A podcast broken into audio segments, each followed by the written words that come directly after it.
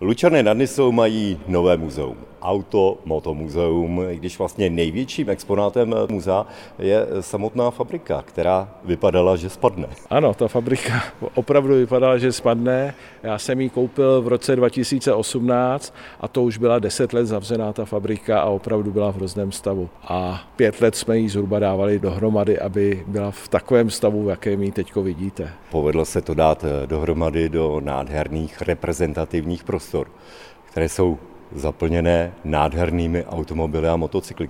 Kousků? Je tady zhruba 35 aut a 70 motocyklů. A jak tak na to koukám, tak jsou to bez směs nějaké supersporty, bych to tak nazval. Nejsou to úplně supersporty, jsou to sportovní auta a nebo auta se závodní minulostí nějaký. Je to sportovně zaměřený muzeum. Vy jste vlastně sběratelem automobilů, tak eh, který z těch automobilů, které tady jsou, je vám nejbližší? Já nevím, asi, asi mě nejbližší je eh, Ferrari Testarossa, to byl takový ten můj klučící sen, mít Ferrari Testarozu, tak jsem se ho splnil až v tom pozdním věku ale samozřejmě jsou tady zajímavé auta, jako je Inotech, designoval ho Václav Král a byl to první pokus vyrobit český supersport. Je vyroben teda Škoda jen v jednom kuse, ale vidíte ho tady u nás v muzeu.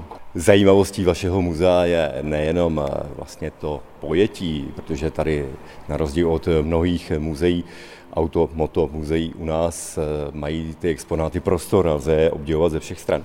Tak eh, vy vlastně tomu máte tady vlastně i dílny, kde se automobily, tyhle ty krásné raritní kousky opravují.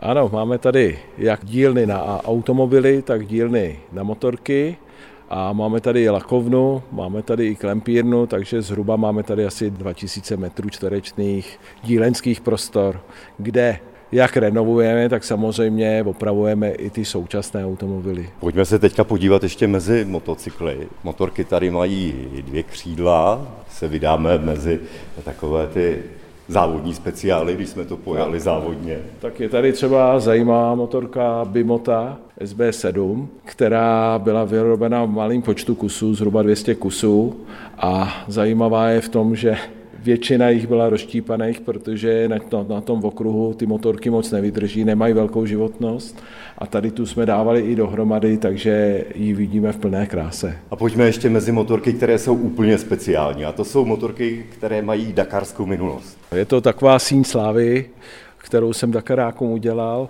Takže máme tady třeba čtyřkolku Pepi Macháčka, na téhle čtyřkolce vyhrál třikrát, ten africký ještě starý Dakar.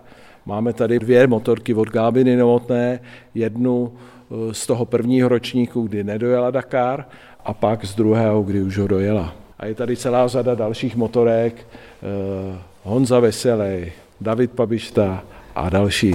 Já bych řekl, že pro každého, kdo vlastní takovýhle nějaký zajímavý stroj, musí být radost vám to zapůjčit, protože ne všechny stroje, které tady jsou, jsou vaše. Většina strojů je zapůjčených a samozřejmě tím, jak jsme teď otevřeli koncem listopadu, tak eh, těch nabídek se nám hrne docela dost. Takže dá se říct, že tady bude každý rok nebo třeba dvakrát za rok něco nového? Nebude to úplně stálá expozice? Nebude to stálá expozice, snažíme se, aby třeba jednou za půl roku se to obměňovalo.